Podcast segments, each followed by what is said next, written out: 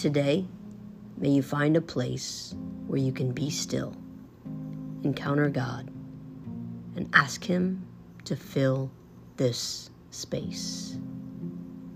Let's begin with a few deep breaths.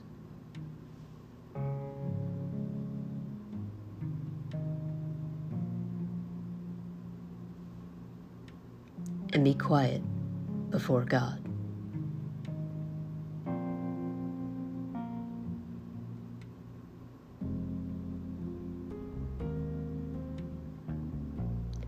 Now, as we transition to the reading, listen for one word or phrase that stands out.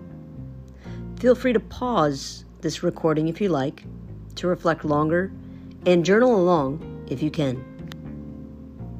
Now, for today's reading.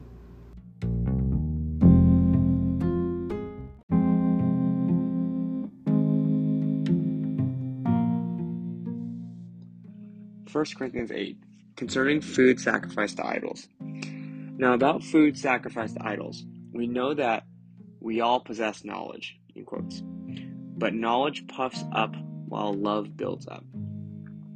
Those who think they know something do not yet know as they ought to know, but whoever loves God is known by God. So then, about eating food sacrificed to idols, we know that an idol is nothing at all in the world, and that there is no God but one. For even if there are so called gods, whether in heaven or on earth, as indeed there are many quote unquote gods and many quote unquote lords, yet for us there is but one God, the Father, from whom all things came and for whom we live. And there is but one Lord, Jesus Christ, through whom all things came and through whom we live. But not everyone possesses this knowledge.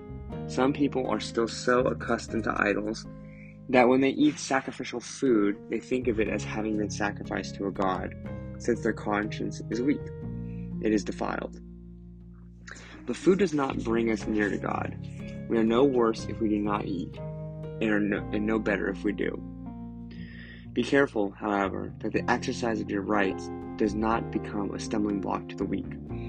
For if someone with a weak conscience sees you with all your knowledge, eating in an idol's temple, won't that person be emboldened to eat what is sacrificed to idols?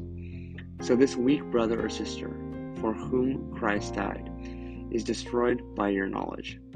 When you sin against them in this way and wound their weak conscience, you sin against Christ. Therefore, if what I eat causes my brother or sister to fall into sin, I will never eat meat again so that I will not cause them to fall.